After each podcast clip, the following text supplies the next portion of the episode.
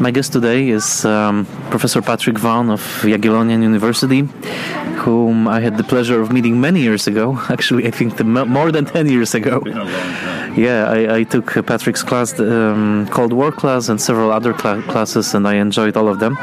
And today uh, we want to uh, talk a little bit about Once Upon a Time in Hollywood, the new um, Quentin Tarantino film. And uh, usually I wouldn't ever start a conversation like that, but I think this is relevant, and th- th- this is why I will ask this question. Uh, when, when were you born and where did you grow up? Because this is very important.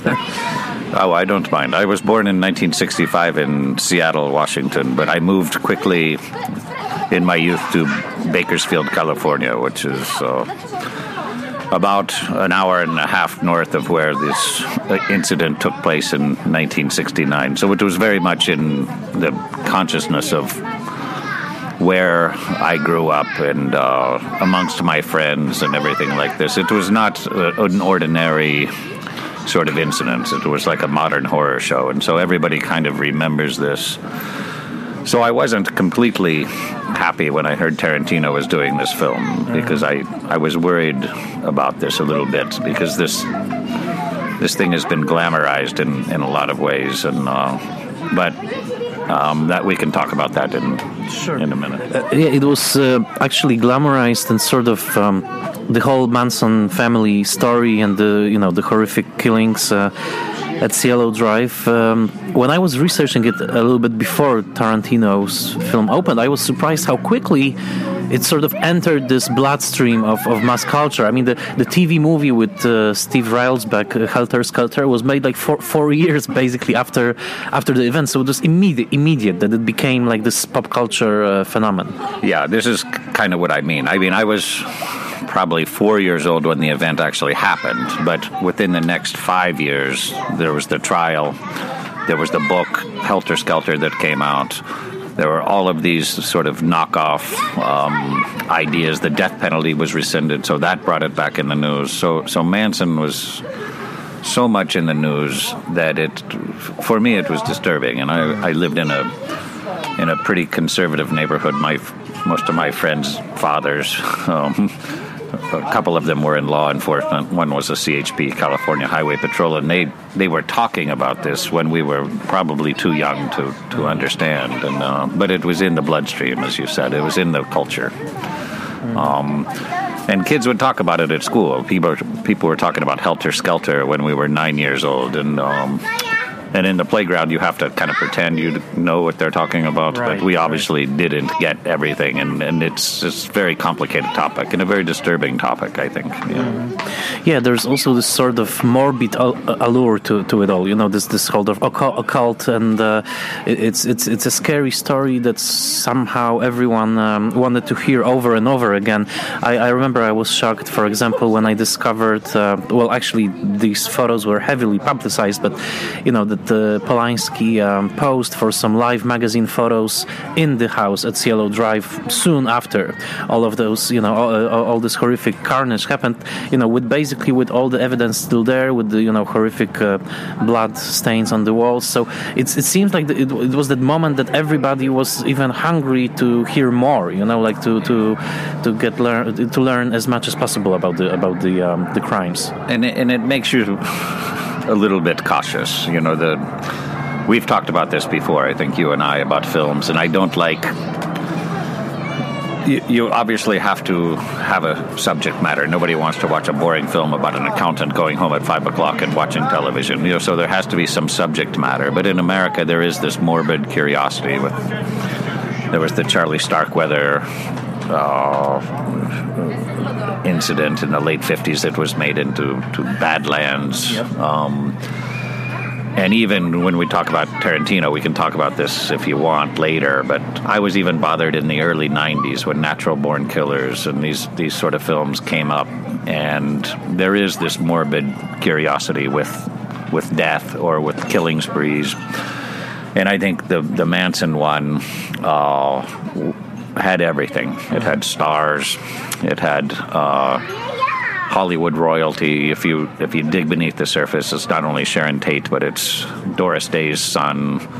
Uh, there's Candace Bergen was in there. There's the Beach Boys. It was more than just um, a couple, you know, really morbid nights in Los Angeles. There was something bigger about it that I think got into the culture, and you could you could really see. And it, it was such a strange summer because it happened only two weeks after the moon landing, and you you, you could see the the. Even in the headlines in the Los Angeles Times, if you look at it, it said this just terrible killing. And in the on the s- side column, it said astronauts coming out of two weeks of quarantine. You know, so it's so the events were so packed that summer, and Woodstock was a couple weeks after that. Mm-hmm. And of course, the, the the I think the really end of the sixties was was Altamont, this Rolling Stones concert. And if you really want to see, and I was watching the the film. And I think it was realistic in a lot of ways. He got the cars right. He got the the vibe right. I think the Brad Pitt character was especially good at this sort of late sixties guy who doesn't really care too much. But if you really want to see the vibe of the, that period, I think you should watch this documentary by the Rolling Stones, Gimme Shelter, which I think is on YouTube. And you can really see how scary it was when people that were on all sorts of pharmaceuticals that should not have been, right, at nine o'clock in the morning. And you could really see what this does to the society, and it creates chaos. And I think that film, even better than this one, really gives that vibe of just a society being out of control with um, lots of speed as well, you know, not just, you know, rainbow drugs where people feel like hugging each other. There's a lot of drugs there that that make you sort of a not a very pleasant person, you know. Yeah, that, that uh, absolutely. The the Meisels brothers uh, documentary that you mentioned, and you know, which is horrific in another way because it, it it's basically, you know, it it it, it features almost a um, uh, video recording of an actual killing, because it's it's it's this concert, this notorious concert where there there was a, um, uh, a casualty, um, the whole Hells Angels uh, episode, et cetera. But I think that uh, also the whole moment, as you said, was extremely fraught. Uh, nineteen sixty-nine uh, in many different ways. Uh, that was also the moment when the first X-rated film got an Oscar for the Best Picture, which was Midnight Cowboy. Uh, it, so it was the first sort of a respectable film to even depict this world of porn theaters in Times Square, and and that that, that was sort of, sort of a uh, uh, watershed moment, uh, I, I, I think. But also, I mean, if you look at the films being released at uh, at the time, there are many titles that in, in many ways would Would you know um, uh, uh, either violate or at least or, or at least negotiate uh, some taboos? Like uh, two years later, we have Deliverance, for example. There are many many films that sort of were um, shocking in some ways, but also that, that they were uh, touching on subjects that were completely taboo beforehand. And I think that there there that it there, it had to have a uh, effect on society. Well, I think the thing you have to do, and I think you're getting into Tarantino's wheelhouse there, that that where he came of age in this age of, you know, Sam Peckinpah and The Getaway, where you could, you know, do anything you want, whereas ten years before you couldn't do this. There was such a transition in the way films were made. But the culture was changing. You know, I think one of the things that, that's important is to know, I show this film in the sixties class. I teach a class on the sixties. And it's one of my favorite films. It's called Dogfight. Mm. I think it's um, River Phoenix, one of his last films. But you, you see how fast the culture changed from when Kennedy was shot in November of nineteen sixty-three. The Beatles landed in New York. Six weeks later, they have longer hair. That's a cultural revolution right there in and of itself. Then you get Vietnam. Then you get uh, the Cultural Revolution, the cities, civil rights, and the film industry went right along with that. It, the culture was so moving so fast that I think the, the films were a little bit behind, but not much, where you had The Graduate, Bonnie and Clyde, that, that sort of new Hollywood that, that we were talking about. So... Yeah. yeah, and and even though, I mean, because usually uh, there's this fantastic book um movies at the Revolution. I don't remember the the, uh, the author now, Mark something. He uh, he focuses on nineteen sixty-seven, and he said that this this was the key year. Uh, as you said, Bonnie and Clyde, The Graduate, but also um, In the Heat of the Night, and and several other titles that were touching about, upon those um, controversial issues. But um, the, the remarkable thing about the Tarantino film is, I think, and now we can we can start really discussing, because he he basically there there are barely any references to any of the movies that we just mentioned. He focuses on, on a different nook of Hollywood, I would say, uh, mainly on those T V um, serials, the uh, westerns. And w- do you have recollections of those shows, like uh, Wanted, Dead or Alive, or The Rifleman, and uh, the all the others? Like, what is your your recollection of those? Of course, and and you mentioned. Uh You mentioned Midnight Cowboy, and I was too young for that, but but I do remember the same the same year True Grit came out, and I kept thinking about this with, with the, the the Brad Pitt character that that Angelina Jolie's father was in Midnight Cowboy, so I was thinking about that, if this is the same year. But the westerns and T V were, were predominant in in the nineteen sixties, late fifties, early sixties, and they, they actually stand up pretty well. You know, I'm talking about Gunsmoke, which was Quentin Tarantino's, named after Burt Reynolds' character as a blacksmith. Um, there was High Chaparral was a good one, uh, Bonanza, of course, Big Valley, and you can you can see a lot of good writing in there. You can see Gene Roddenberry in there, Sam Peckinpah, of course. And I think that a story is a story, so even if it was a Western... Um, I think by nineteen sixty-seven, people were just tired of the westerns. You could even see that in the Tarantino film, where they're they're kind of you going know, through the motions. Yeah, let's not make him look like a cowboy. Let's make him look like a Hell's Angel. you know, like a, so, but it, they were good. I think those films. I think those films stand up pretty well. Um, they obviously were limited in their subject matter, but you could see a lot of it was in allegory, metaphor. And I would I would take issue with a lot of, of some of the cliches that says that those where the only good Indian is a dead Indian. You could see that in the Tarantino film, where I think that you could see in the nineteen sixties there was a lot of metaphorical references to the civil rights movement using Indians or Chinese immigration into California, as especially in The Rifleman, where Chuck Connors was always standing up for somebody who was being oppressed by a bully. The, these were the, the good guys in these shows were never bullies. Mm-hmm. Um, yeah, that's the, the, absolutely true. And many of the writers on those shows were actually, you know, very conscientious, uh, like liberal um, writers who wanted to put that uh, more, let's say, en- enlightened agenda into the shows. Like Sterling Sullivan, for example, who wrote a number of shows, and also he then wrote the script for In the Heat of the Night. So, um, so there's this sort of the the the, uh, the epitome of uh, Kennedy era Western uh, was, of course, uh, Magnificent Seven, in which you have, you know, this group of uh, uh, guys who are actually standing up for the oppressed, for the for the mi- mi- minority, for the ethnic minority. I, I used to tell my friends the best show on television now is Rifleman, The Rifleman with Chuck Connors, and he's the best father on television even today. I, I count YouTube as television today, where he was always doing the right thing, and he was a single father. Um, his wife died. They don't explain it very much. They don't go into the backstory, but he has a difficult role, but he's always standing up for what is right. So he's not really a bloodthirsty sort of cowboy uh, killing Indians. He's actually doing just the opposite. He's um, and it's a very interesting transition where you can see this in the sixties. You can see a lot of um, writers trying to say... Um, these are modern Westerns. These are not the, the Westerns of the nineteen thirties even, or the, the forties, where we're trying to have a message where we're civilized conquerors. Um, and you can see it in Bonanza. And, these, and, and, you know, episodes vary. I mean, I'm not going to say they were all clean like that. But but in, in watching them, the Burt Reynolds character in Gunsmoke is a good example. He was a half-breed. That's what they called him, that. He was half Cherokee, I think, and it was played by Burt Reynolds.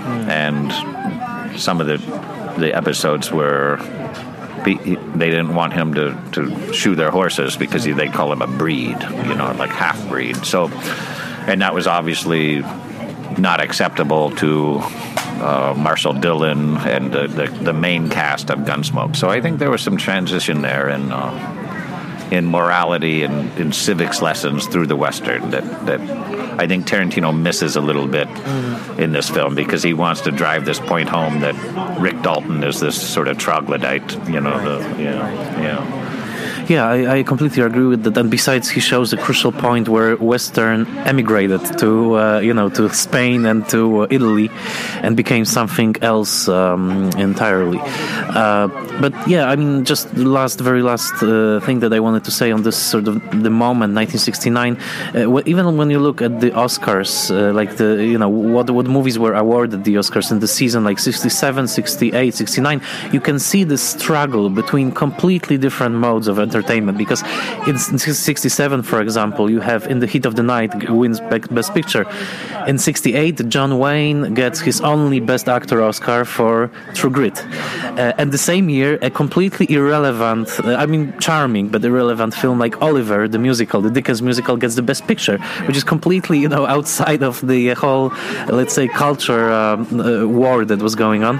And then you have Midnight Cowboy one year later. So it's it's it's a complete um, hothouse sort of, of you know cultural change, I would say, that, that whole period. And I think that's what he's doing in this film, and it's unstated, but this whole old Hollywood of John Wayne, Gregory Peck, you know, Gary Cooper, Jimmy Stewart is giving way very reluctantly to not only a new Hollywood of younger people, but also different views, um, and most of them quite liberal uh, or progressive, whatever term you want to use. That then that was very evident. You could even see it sometimes at the Oscars when it was televised. They would be segregated, not by by politics and by generations, and um, and I think it got quite bitter. Uh, In, in terms of even all through the seventies, it was bitter. I, I still remember when Coming Home won something, um, and Apocalypse Now, and all of the Vietnam films in the late seventies, people were still, there was still a sensitive point for people. Mm-hmm. You know?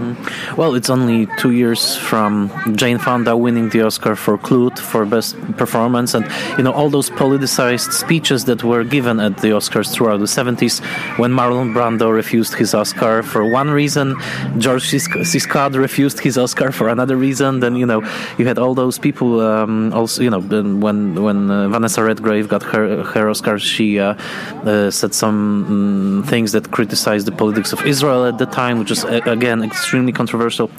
But uh, one thing I wanted to ask you about, and this has to draw on your memory, uh, those shows, those Western shows, um, was there already a, a, like a generation gap in who would view watch those shows? Like, would young people watch those, or would it would be your dad's generation that would be, you know, among the like target audience for that? You know, there's a great anecdote, and we're getting a little bit out of out of topic here, but, but Stan Lee talks about this when he was trying to, to transform Marvel. He says, only people only cared about Westerns, and I was trying to think of something different, right? So I thought about Spider-Man, and, and I think that was sort of the, the...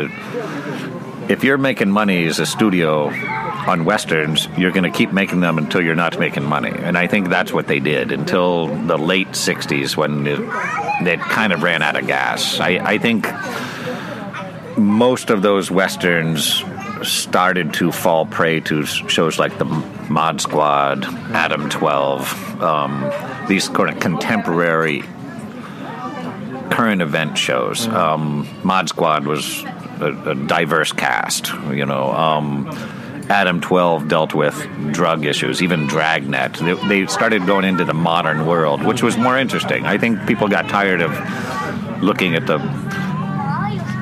United States in the post-Civil War era and, and drawing metaphors from that. I think people in the late sixties started to, to want shows that were topical.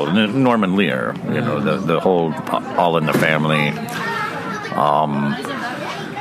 shows about divorced families, and that was what really killed the Western, I think. You know, topical shows, uh, the Brady Bunch, Partridge Family, all of those shows were part of this new Hollywood, I think. Mm-hmm, mm-hmm. But and also one of the you know key figures. Um which I which actually is still around. I'm, I'm thinking of Clint Eastwood when when he sort of transitioned. I mean, he started on Gunsmoke basically, and then in nineteen seventy-one you have him in Dirty Harry, in this sort of key, let's say, anti-counterculture film, right? With with with him basically saying, "This is enough, right? We, we've had it. Like now, you know, let's let's uh, let's let's um, sort of start all over again." Do you remember that moment? Because that was nineteen seventy-one when Dirty Harry opened. Eastwood was a good example of being a good guy on Rawhide. I think he was on Rawhide. And he was always the dutiful second in command, always doing the right thing. But he went to Fistful of Dollars, and he was a badass, you know, and it, and it was really...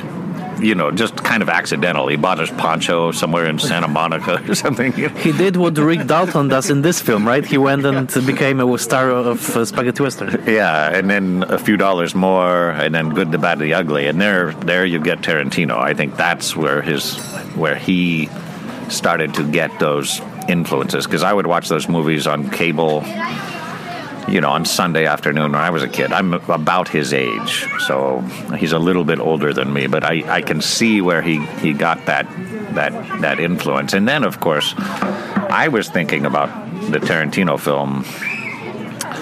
They barely show Charles Manson on there. The real heavy is is, is um, Tex Watson. They they make him sort of the, the guy, the actual guy that did the murders. But in Fist or in Dirty Harry, where Harry Callahan plays a a detective, an inspector who enforces things with a forty-four Magnum, mm-hmm. the bad guy in that looks a lot like Charles Manson in the um, in in his mannerisms, and that was the same year the trial was going on. So I don't think that was an accident. I think his name was Chris Robinson, the actor, but he's as evil as you can come, right? He's very sneaky. He lives in San Francisco, which at that time was the hippie capital of the world, and and that was the new opposition for the, the modern vigilante nineteen seventies hero, Death Wish, Charles Bronson, and, uh, and Clint Eastwood.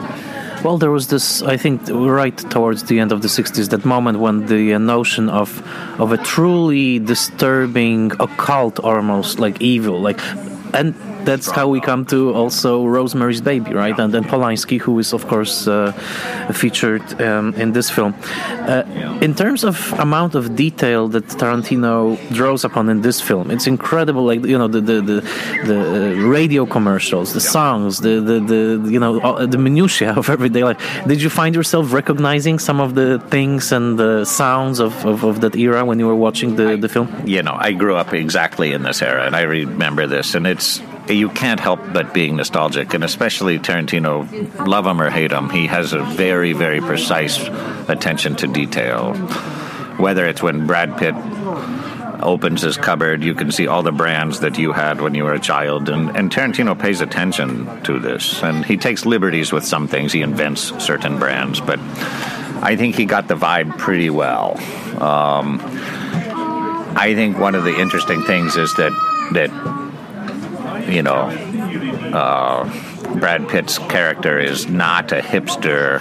He's just a regular guy who listens to top forty radio, driving in the car across town. He's not listening to Jimi Hendrix. He's listening to just sort of A M radio, you know, just, and he's happy with it.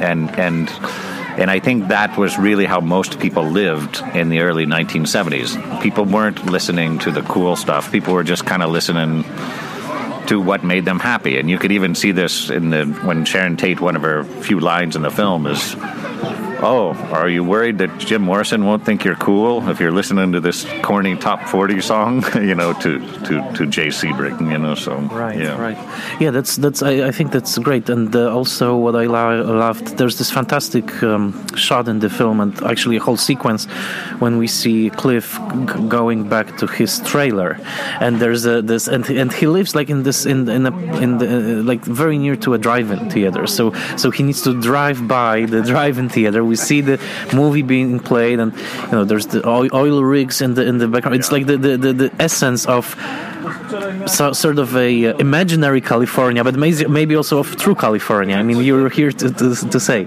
that's. I lived in a town called Oildale, and we had we had those oil derricks all throughout my... I'd have to walk to school by those, so those are real. He lived behind a Van Nuys drive-in, which is to say not a fashionable place. And you could see, you know, they exaggerated a little bit. He lived in an Airstream trailer, and he didn't have a very good diet, as you could see, canned food. But I loved... Mac and cheese. I, I loved this, yeah, mac and cheese and ramen. He combined it. I think it was probably going back to Tarantino's college years, because we all kind of lived that way in, in some respects. But...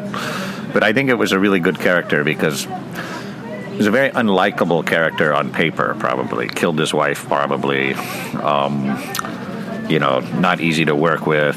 Um, all of these these things that could be detriments. But but I think the the script makes him into a good guy with a couple things. One, they give him a dog, and any guy that treats his dog well has got to be a good guy. And that was, I think, the only love story in the film was... was was um, uh, Clint Booth and his dog, Cliff Booth and his dog, you know, and then, yeah, go ahead. And, and very elaborate, because we can see this whole routine that they have, yeah. like with him making the dog wait for the food, and actually uh, Tarantino invented the... the dog food brand, which is like Wolf's Tooth, and if you, if you for the mean dog, yes, something. And if you look closely, I, I watched the movie twice, so the second time I was just you know lingering on details, and you can see the flavors that this dog Wolf's Tooth come in, and it's uh, rat flavor, bird flavor, and something like uh, raccoon flavor. So that's that's that's that's absurd, and and and he's making this mac and cheese, you know, like this. Uh, T V dinner with actually T V playing with all those you know like hits yeah. and, uh, and and series. But um, what about like uh, how how do you remember? Because this whole notion of Hollywood, right, yeah, of a yeah. magical place, like the yeah. glamour, the glamours, yeah. that was also undergoing severe changes at that time, right? I mean, it's not the time of Greta Garbo and you know this sort of. Uh, uh, old-fashioned glamour. Suddenly, you had guys like Peter Fonda, may he rest in peace, and yeah. uh, and, and and Jack Nicholson, who I think is about ninety right now, something like that. But but the, these guys were completely different than the previous um, uh, generations. Uh, what did you think of the way that Tarantino presented this whole of glamorized version of you know a Playboy mansion and this whole life that uh, that Margot Robbie and um, I mean the uh, Sharon Tate yeah, and, yeah. and Polanski are living in this in this film, the car ride and stuff. And you can kind of feel that Rick Dalton feels like he doesn't belong to that. That's what I really saw. Like he can't go to the Playboy mansion probably because he's not invited. Um, yeah.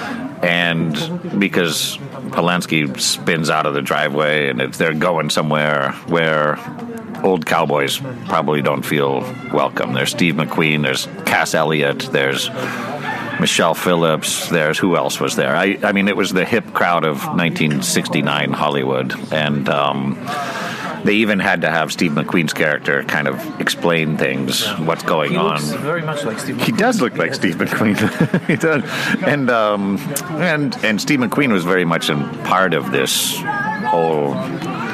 nasty sort of um, summer um, because he was close to all of those people, and and I think I think they do a good job with that. I think they show a good job of Rick Dalton feeling that he's doesn't have a future. I think probably the you know they drive it home when he's reading the the, the dime novel Easy Breezy. You know that. Uh, People used to like a cowboy, but now they don't. And the, the girl, little girl, has to tell him, "You still got it. You still got it." And he starts to cry. Cowboys aren't supposed to cry.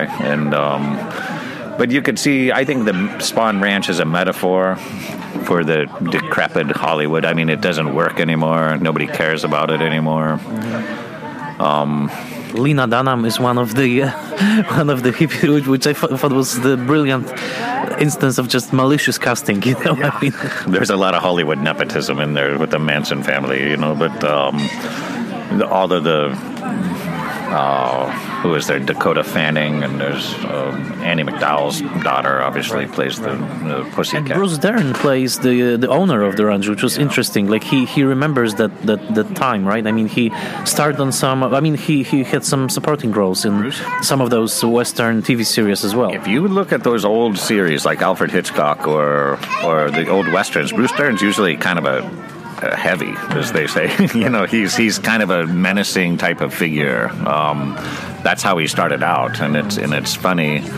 it, and that was a transition also in the early sixties. You know, the the this idea where you could have a somebody like Robert Mitchum in Cape Fear, you know, this kind of menacing bad guy that's also kind of semi-attractive. And I think there we're getting into the sixties and uh, probably scratching into the the whole idea about why people like are attracted to killers, whether they want to admit it or not. You know, one of the things I, I noticed about this film is Tex Watson went to life in prison. He was supposed to get the death penalty, but they rescinded it in the early seventies.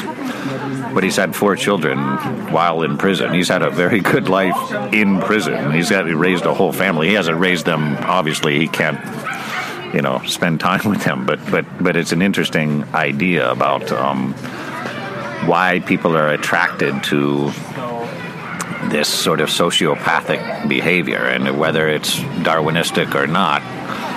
Um, I'm sure Charles Manson had a lot of fans out there writing him letters, uh, which is kind of sick in a way, but I think it is the reality. And um, I don't know. You could see women like outlaws. And Charles Manson, one of the things that, that I think is important, and I wish, I don't wish Tarantino would have done it, but he could have done this. Charles Manson was not just a sociopath. He was actually in the recording business. He was making records with the Beach Boys, and they're not terrible. If you listen to him, he sounds like Cat Stevens or Donovan or something like that. And I know this sounds crazy to people who have never listened to these, but he...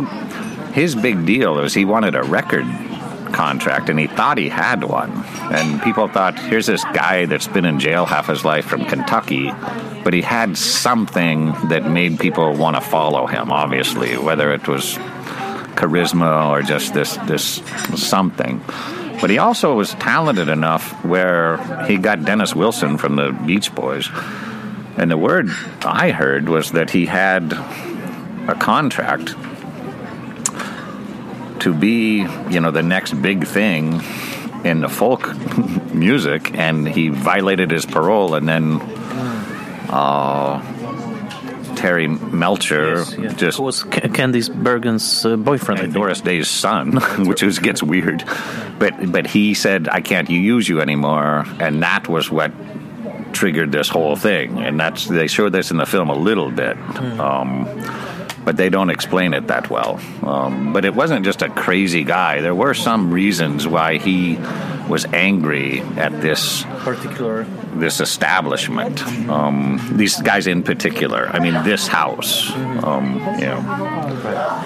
Do you um, recall uh, like when when you know the, the, the murders happened? I recently read the um, uh, Joan Didion's uh, essay, The White Album, and she she. very firmly locates like this was the end of counterculture. Yeah. That this this sort of killed the dream. She also says something very shocking in her piece, which is that the day after everything, uh, the, the the murders happened, that nobody was surprised. That everyone in this community sort of felt that, in in a way, they were almost like waiting for something as horrific to, to happen, and it and it did. So, do you remember this early seventies, this sort of the, the vibe the, that surrounded counterculture, and uh, how this whole culture shifted into another di- direction, and how you witnessed it as a, as a kid, basically? Sure. I have, I was terrified of this in, in many ways, because I was born, as I said, in nineteen sixty-five, so that meant I was five years old when, and I would see this. My sisters were both of this age where they could have been in this. And my sister, my oldest sister, was eight years older than me, and she had some parties that I shouldn't have seen the things that, that I saw. Lots of speed, as I said, amphetamines. I think one of the things that was really dangerous about this period is people that didn't, that shouldn't be taking these kind of drugs did re- re- as a as a habit, and you couldn't have a normal life living like this.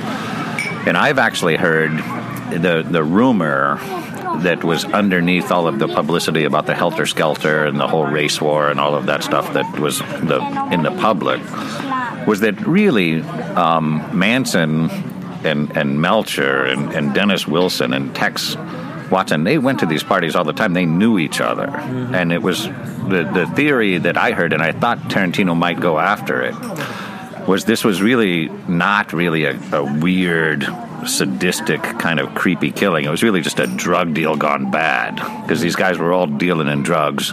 They're all in competition with each other, and they had bad drug deals, and this was a vengeance killing. They were going to rob this house. Now, all of that stuff is inside stories, but that was the stuff that was inside the gossip of Hollywood that I think people kind of knew, but they weren't talking about to the national mm-hmm. reporters. Mm-hmm. Like guys like Steve McQueen knew what was going on, you know. Yeah, absolutely. I mean, this is this is of, of course, you know, uh, a subject of many books. Some of them were published quite recently. There was this uh, uh, recent book that was immediately translated into Polish as well. It's called Chaos: uh, Charles Manson and the um, uh, Secret uh, Secret History of Sixties uh, by Tom O'Neill, uh, who spent twenty years researching researching the subject. And the book is fascinating. I'm, I'm reading it right now, and of course, you know, we always have to take it with a grain of salt. Uh, but uh, he's a respectable author. I mean, yeah. He was, you know, interviewed by New York Times about this book and stuff, and he uh, he says that, that that yes, I mean, Manson was part of that whole uh, uh, milieu, and he also suggests that uh, C I A was actually closely watching what Manson was doing. It, it wasn't like suddenly out of the blue there was this completely, you know, un- unexpected uh, uh, uh, killing. It's, uh, they they were actually watching him quite uh, quite closely, and uh, well, the, the book makes a number of interesting points uh, like that, but it tells you that it's not necessarily the story that, for example, Helter Skelter said, that, that there was this, you know, demonic possessed guy, and, and that's it, you know. Uh, what what I get out of this, and I did read, is this the guy that, that had a six week deadline and ended up doing, yeah, taking twenty yeah, years to do it? Him, that's yeah. him, yeah. Okay, I read about this guy. Uh-huh. I didn't read his book, but I read about him, and it was it kind of was. was It's fascinating that the guy says, I just kept going down these rabbit holes and they really bothered me, and I didn't know how I was going to finish this. And for me, and listen, I don't want to, because Charles Manson gave me nightmares when I was a kid. I would read these things, and, and kids would talk about him on the playground. It was the scariest guy ever. Mm-hmm. But once you start looking at this kind of stuff, that see, he was part of this culture. He wasn't he wasn't a guy out in Swan Ranch. He was actually going to these parties. He was actually hanging out with Dennis Wilson from the Beach Boys, the biggest band in the world, and and Dennis Wilson was trying to get him a contract, and so was Terry Melcher. These are big stars. This wasn't a guy who was just on the fringe, and I think they kind of whitewashed that after the trial, because nobody wanted to say, yeah, yeah, I was the guy that said Stein this guy, you know, and uh, and and I think in those days, in nineteen seventy-one, it was easier to just bury stuff. You could just say, hey, we didn't say that. You never read it here, mm. and there was only the, you know, um, there were no tweets to to be to be saved, you know. Absolutely. I mean, one of the things that O'Neill says in his book, and it's a very interesting book, interesting book, and he doesn't make any wild claims. I mean, it's not like this crazy conspiracy book. It's just, you know, he says very clearly that many people who were involved somehow uh, refused to talk to him. Like uh, Warren Beatty, for example, w- won't say a word about all this until today.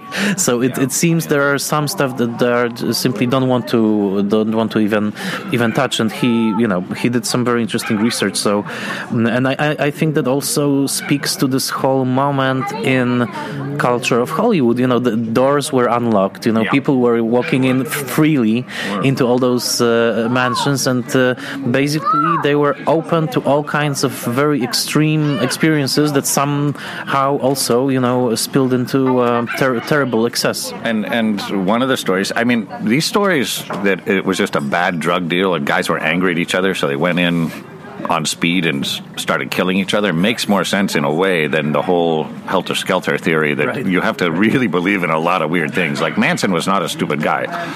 If you hear him talk, you know, the guy grew up in prison. He's one of those weird American stories where he grew up in Appalachia and uh, made his way out to San Francisco and, and L A. But if you hear him talk, he's got... You know, you don't you don't get into that that whole uh, high Hollywood culture by being a hick from Appalachia. He had something where he got in there, and if you listen to his songs, he's got one. The Beach Boys covered one of his songs, and, and I always heard that was why he was really angry at Dennis Wilson, because he never paid him for it.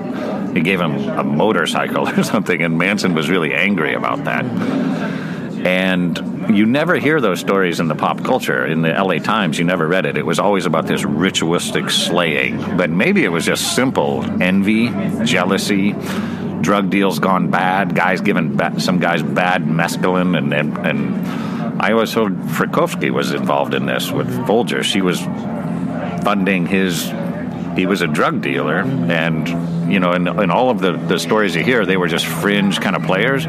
But the story I heard is that Tex Watson was coming to get him because he sold him some bad merchandise. And but you don't get that because it's not based on Sharon Tate. Sharon Tate was not supposed to be there. That's the story I always heard in the locker room, so right, to speak, right. You know.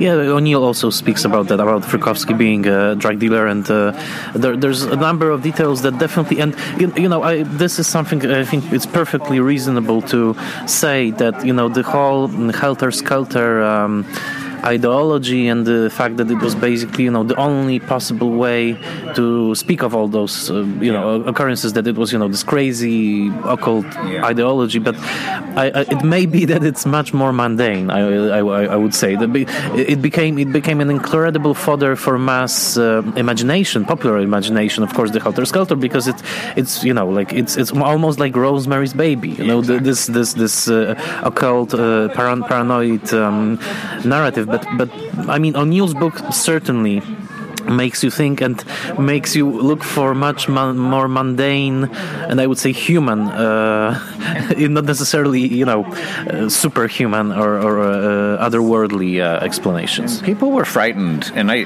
you know, I think if there was no politics in this film, you know, one of the things that, that was interesting is that Ronald Reagan was the governor at the time. And he was very involved in this, um, very vocal, talking about, you know, you can go on YouTube now and look at Ronald Reagan talking about L S D in the, in the most technical terms, but he doesn't really know what it is because nobody knew what it was. It was very new.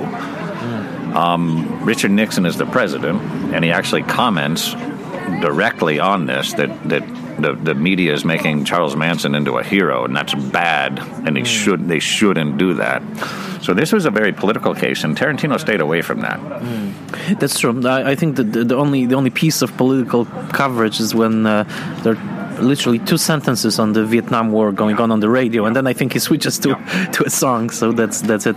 Um, okay, so slowly let's move to the ending of the movie. When you were walking in uh, and seeing the film for the first time, did you know about the uh, well? The, you know, the big twist at the end, let's say, or or, or was the, the, that come as a surprise? I, I did not know. I deliberately didn't read any reviews, and uh, I was kind of dreading, in a way, that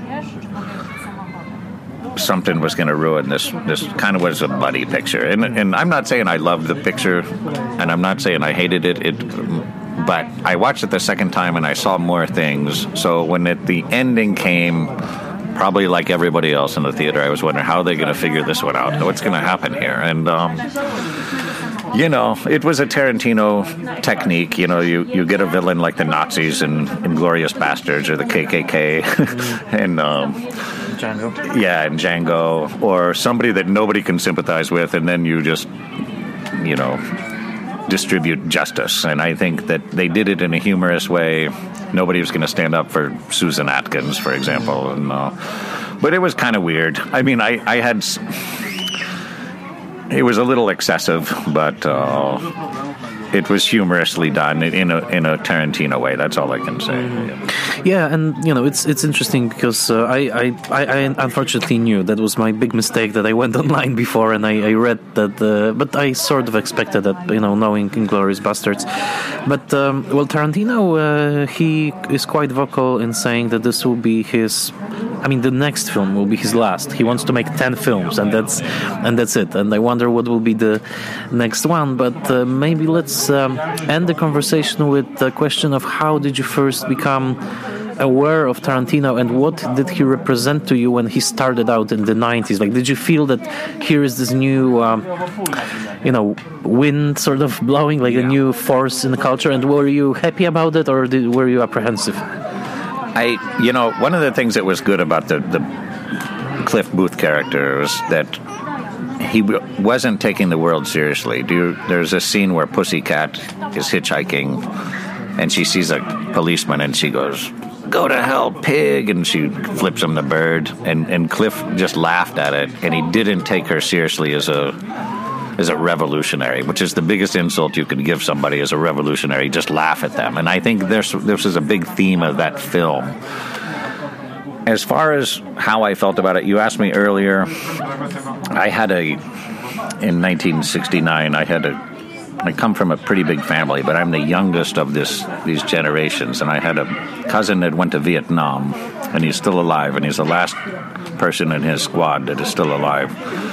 And I had a cousin who was a very popular girl at school, almost like Laura Palmer, who died in a car crash, and it really impacted me and the family in general, by extension, just by that the world is scary out there. And her grandmother was F. Scott Fitzgerald's sister, so it was kind of a big thing in California the year before this. Her name was Cecilia, and there was a Simon and Garfunkel song called Cecilia at the same time. And my aunt completely went bonkers, and I didn't know this until I was much older. But this idea of losing children from Iowa or Missouri, going away to evil California, was very much in the bloodstream of nineteen sixty-seven, the Summer of Love, because that could be a good thing or it could be a nightmare. So when Tarantino came out with Reservoir Dogs, I saw that in San Francisco.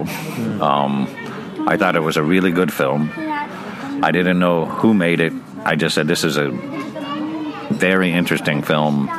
But it bothered me in some ways because I still remember in San Francisco when they was going to burn Tim Roth's character with gasoline, the, the the crowd started to cheer. And in nineteen ninety-two, when I saw this, I started to sense sort of a cultural change. There was Thelma and Louise that came out the year before. And Tarantino was part of this new kind of cynicism. And it made me nervous. And I'm just speaking off the cuff here. I remember when Pulp Fiction came out, it bothered me that that was no longer the counterculture. This was pop culture. People wanted to see this film. It was on N P R. It was on C N N. It was everywhere.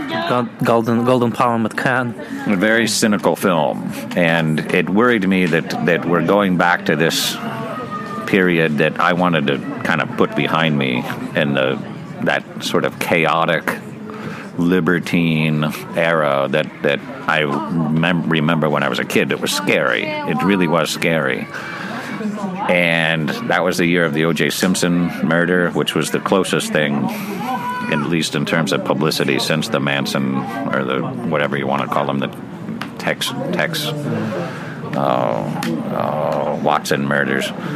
And for me, I thought Tarantino introduced a new period of cynicism in the nineties. This this this idea of nothing really matters except sort of hip music and violence. And and I don't know if he got away with it, but that's how I thought about that.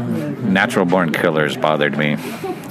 Remember, there was a T V show called My So-Called Life, where a girl had a pretty good, at least materialistically, upbringing with two good parents, and she still wasn't happy. Mm. And it and, and it bothered me, and that was the same time as The Simpsons and all of that. So mm.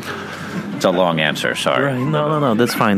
There was certainly this air of, um, let's say, renewed irony in the begin, beginning of the, of the of the of the nineties. I think that this film, I mean, I, I like it a lot, the new film, the Once Upon a Time in Hollywood, also. But I think it's a um, complicated film. I mean, it's contradictory in many, many ways.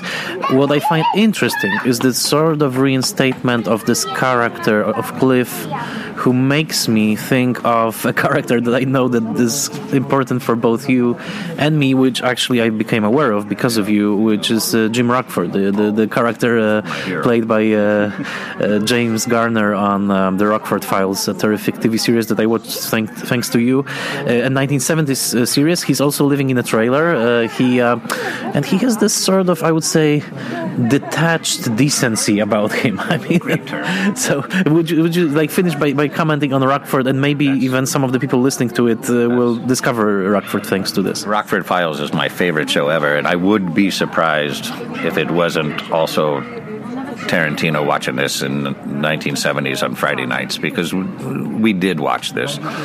But I didn't really get Rockford until years later in syndication when I was, you know, much older.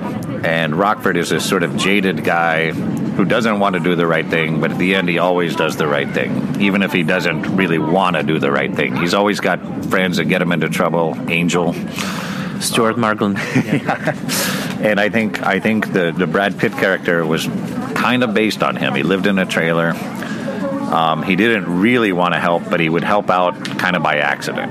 Um, and I think it was a really interesting character. Probably the biggest thing that people are talking about is that he beat up Bruce Lee, or at least, uh, you know, there was an image in his head.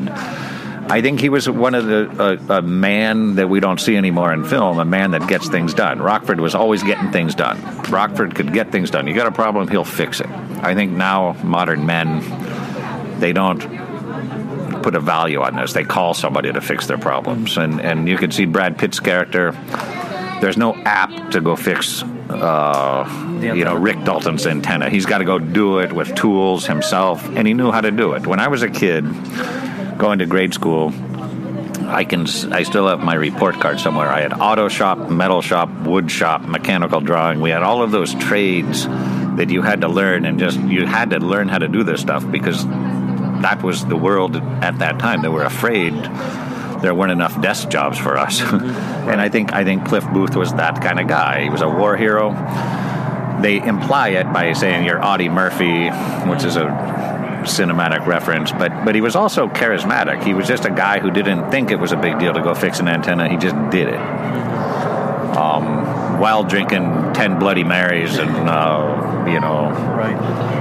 And and he, he was a man's man. I, I really liked this guy, um, and I don't think you're supposed to like him. But and I could see Tarantino, the Bruce Lee, because people are going to ask that. But go ahead. Right. No, I I'm just saying that uh, there's also this dark uh, secret that he has, or dark past, because we don't know if he killed his wife or not, which I think was completely unnecessary in the movie. Because actually, when I read the interview with Tarantino in the latest Sight and Sound, I know uh, now I know why that piece of a puzzle doesn't really fit into the movie.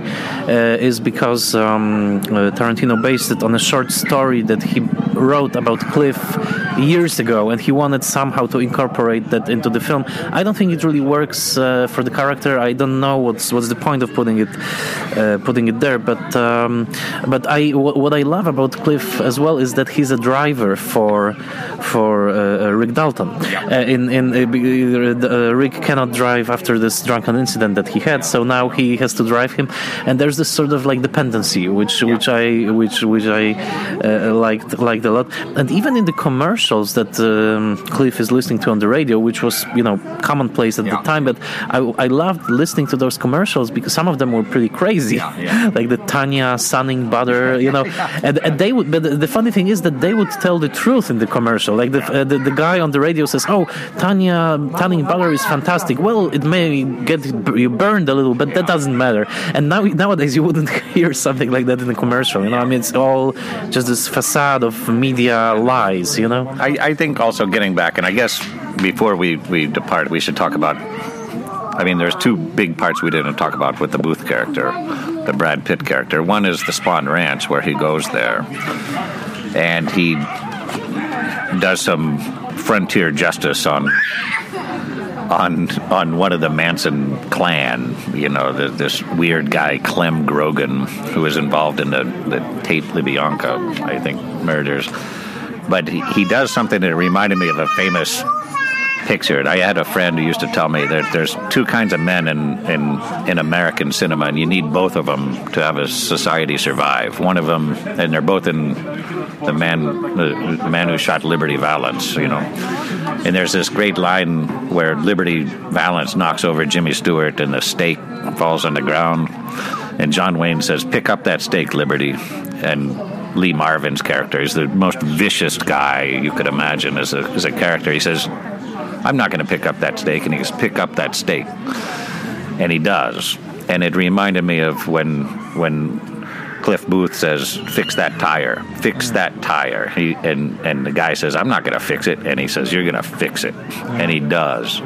And it's a little bit of a, a weird scene because people don't really know who this guy is, I think, unless you really know the Manson sort of family tree. Mm-hmm. But the fact that he took this guy and just crushed his face and he bloodied his face and he fixed his tire said something. Also beating up Bruce Lee. I could see Tarantino at a party saying, how do we make this guy the complete badass in thirty seconds? Hey, how about having him beat up Bruce Lee?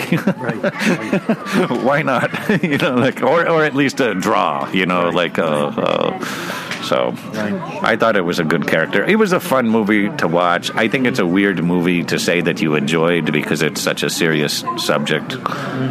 But uh, yeah. Well, I, the, the final thing I would say is that I was very apprehensive when I I uh, read that. Unfortunately it leaked, so I read the, the big twist, but I was apprehensive. Like, I thought it was extremely, I mean, distasteful to say the least. You know, I'm probably wrong to do that, uh, but uh, then, you know, when I watched the movie, I, I think that he actually, you know, uh, he pulled it off, uh, and uh, the fact that um, the fact that uh, uh, also Sharon Tate's uh, sister Deborah yeah. uh, sort of accepted this portrayal of her sister on the screen. She even lent Tarantino some of um, Sharon's actual jewelry, which Margot Robbie wears in the film, because she, she trusted Tarantino and she accepted the, the portrayal.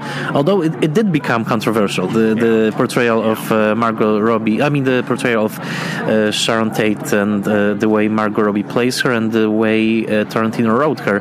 Maybe uh, some final thoughts on that, on, on Sharon I, in the film. You know, I heard that, and that was one thing I read going in, because you remember that Tarantino got the question at a press conference. She doesn't have many lines. I thought that was, I thought she did a wonderful job of portraying somebody on the ascent of her career. She's a good person. She's doing the right thing. She's happy about her life. And she gives a, a positive image to what Dalton keeps saying, those hippies, those hippies, those hippies. She's kind of a hippie, but she's a happy hippie. She's reading. She's happy. She's nice to everybody. She's cheerful about life. You can see her eyes light up. She's happy to be alive. And I think she picks up a hitchhiker, and it's a good hitchhiker, and she says, good luck and big sir. I hope, you know, you can see. And you and, and that was optimistic. It showed you, by absence of her getting killed, what we lost. Um, and and maybe...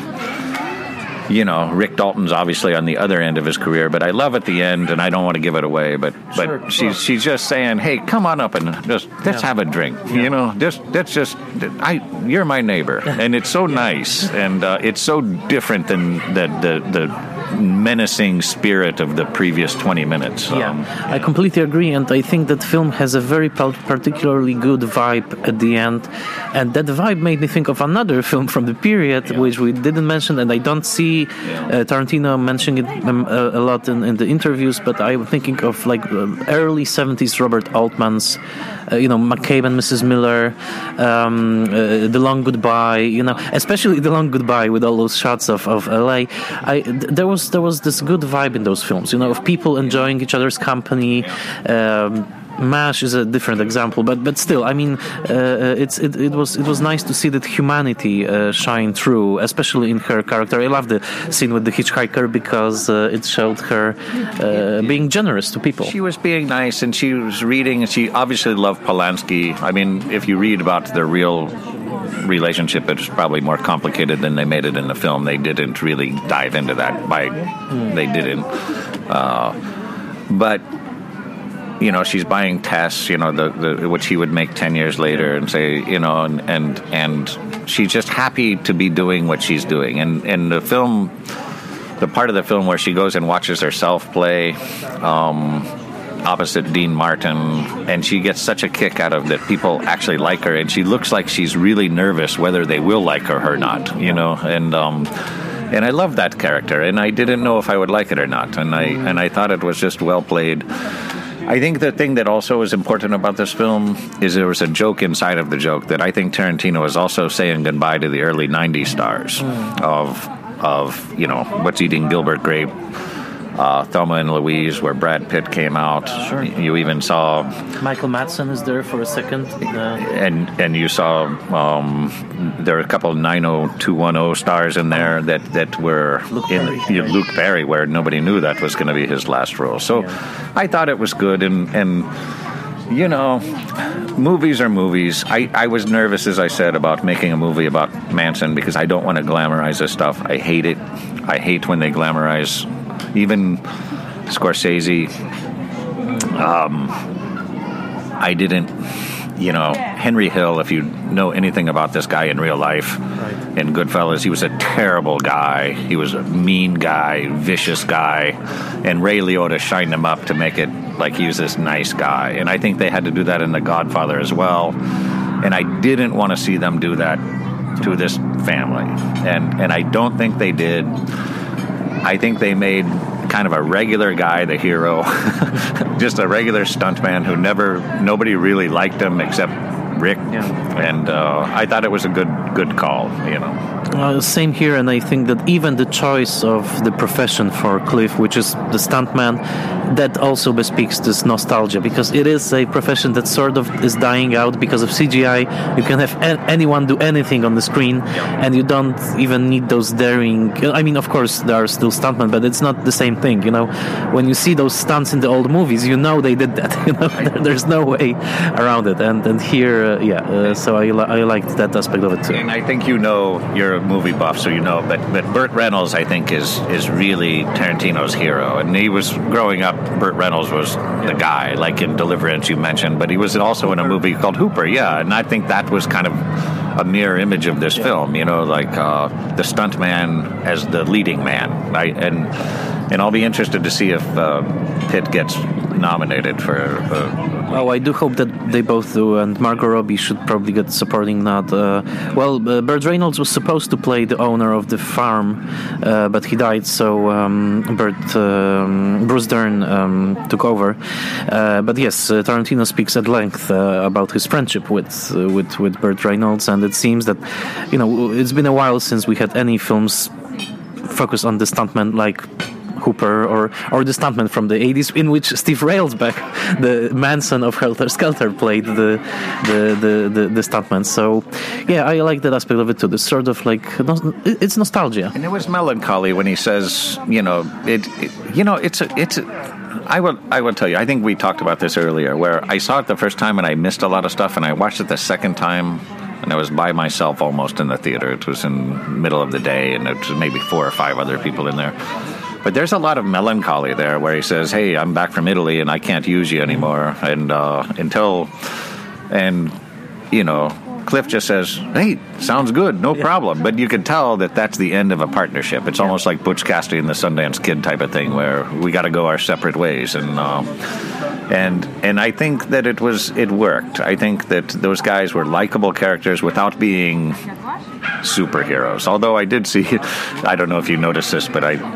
I said this is the first movie in a long time where it's not a Marvel yeah. type of thing, but but you can see when Brad Pitt gets up on the roof, yeah. he does a yeah. Spider-Man hop. Yeah. You know? Yeah. And I believe that might have been some C G I involved, so that brings it full circle, you know? Yeah, uh, but I thought of him in Thelma and Louise with this, uh, you know, where he started out as sort of an unknown, nobody knew who he was, and he kind of stole the show, and... Uh, And I think, you know, it's time goes fast, man, you know, and uh, he still looks good. And I think Brad Pitt is one of those guys you appreciate more when he does these kind of roles. So I thought he was good in Moneyball for the same reason. He just has this dignity about him that is, when he's trying to play the leading man, he doesn't really have it. I think he was just being a casual guy here, and he's he's got that. Mm-hmm. So, but, yeah. yeah, and the film is eerily um, well timed, I would say, because the fact that this is the fiftieth anniversary exactly at the time of the release, yeah. and the weird timing of uh, Peter Fonda's death, you know, the Easy Rider, who died like literally weeks yeah. after this film opened. So it does feel like uh, an end of an era, or at least a goodbye to uh, some to some notion of that era. That That, that that's still with us, as as it turns out. And I think, you know, it's giver, as I say, I was I had mixed feelings about Tarantino in the early nineties, because I thought he was bringing in this unnecessary sort of fashionable cynicism in Natural Born Killers, for example. Oh, that was his script, I think. I'm, maybe I'm wrong on yeah, that. Yeah. But, um, but I think that we should be thankful that a guy came along that had this kind of appreciation for history, not just of American cinema, but international cinema. And he put it into his scripts where people had to go back and look at things. And I think in nineteen ninety-two there was no YouTube, there was no, you know, there's no internet. And we are thankful that there was a guy who had a job at a video store that took that much appreciation in, in his films. Even if he got accused of ripping them off, he brought them to an attention of a generation that would have never known those those films. Yeah. Yeah. That's why at some point I even uh, I even uh, named him a, a curator. Like he's almost like a curator of a big film museum, because he really, I mean, he unearthed some stars, some films that people wouldn't, you know, wouldn't care about. But he simply by mentioning them or by casting them, like Pam Grier. I mean, how many people remember? Remembered Pam Grier in nineteen ninety-seven. He cast her in a major role, and you know she had a wonderful star performance. So people remember the Travolta, but Tarantino remembers the summer of nineteen seventy-eight, like I do, where John Travolta had Grease and Saturday Night Fever, Welcome Back, Kotter. Welcome Back, Kotter. But then he went into Urban Cowboy and even Blowout, and then he just his career faded. It goes fast, and he was then he was in Look Who's Talking or whatever. Well, he had so many bad movies in the eighties. Uh, the Two of Us, The Perfect. Perfect was terrible. Some very bad movies. Uh, uh, the sequel to Saturday Night Fever was terrible. Staying Alive. That's one of the worst. Can, can I ask you a question? Sure, maybe. Sure. What did you think about the portrayal of Polanski? Oh, okay. Well, that's a fair question. I uh, well, apart from the hype that was all over Polish media, because you know Rafał Zawierucha was on every possible breakfast T V show, I think it was actually uh, nice. I mean, I, I like that you know he didn't have any lines. Uh, I, I I'm sure Rafał Zawierucha is not happy about yeah, that. I mean, he was probably hoping for a bigger return, but he looked eerily um, like Polanski, and in, in, in the movements, you know, I loved. I'm I, I'm not sure who did the costumes for this film, but I loved this sort of like modern era dandy look that he had, you know, with those uh, shirts and this whole look when they are going to a party. I like that he cast a guy who's actually also diminutive, so when he's standing next to Sharon Tate, like you can see he's a very tiny, tiny guy, and you can definitely sense this air of just being happy about himself in terms of like he's he's a big shot at this point, and and probably not the nicest person to be around. Sure. So I like that uh, about the, how how about you? I I liked it. I was surprised in a way that he didn't have any lines, but I thought that was the same with Sharon Tate. You know, they were everybody knew who they were in spirit. They didn't need to be complicated characters. He had a dog named Saperstein, which was funny, and that, that's in character, right? And um, I thought that was a nod to just reality. Apparently, I, it was actually the name of the dog. I yeah, read later was. on. Yes, so. yeah, it was, and I and I like that, that Rick Dalton said that's the the most important director in the world living right next to me. You know, so he had this idea that hey, Polanski. I think for a bunch of kids these days, they don't know yeah. that he was the most yeah. important director in the world, and yeah. and they said it. You know, right out of the Texas, or he's from Missouri, right. Rick Dalton, which is where Brad Pitt was from. I remember it, oh, that that, that that I remember at the end he says, "I got to go back to Missouri and just be a nobody." I bet that was, uh, but it was good. I'm happy generally in the film. I'm happy it was made and it wasn't glamorizing this terrible, destructive, nasty, evil sort of deed. And there was a happy ending out of it. And I think that that if you haven't seen the film, if I say it's a happy ending, it's not that happy, but it's uh, yeah. for me, I, I, I enjoyed. Okay, great. Well, uh, thank you so much uh, for coming up on the show, and it was uh, wonderful to, to talk the movie uh, with you. So hopefully you're not appear you're not last uh, appearance here. Uh, thank you so much. No, no, it's a pleasure, Michał. We go back a long ways, and uh, I hope I didn't talk too much about this because I, I, you know, that's my job, you know. So it was great. Thank you so much. Okay, thank, thank you. Thank you. Okay, let me just...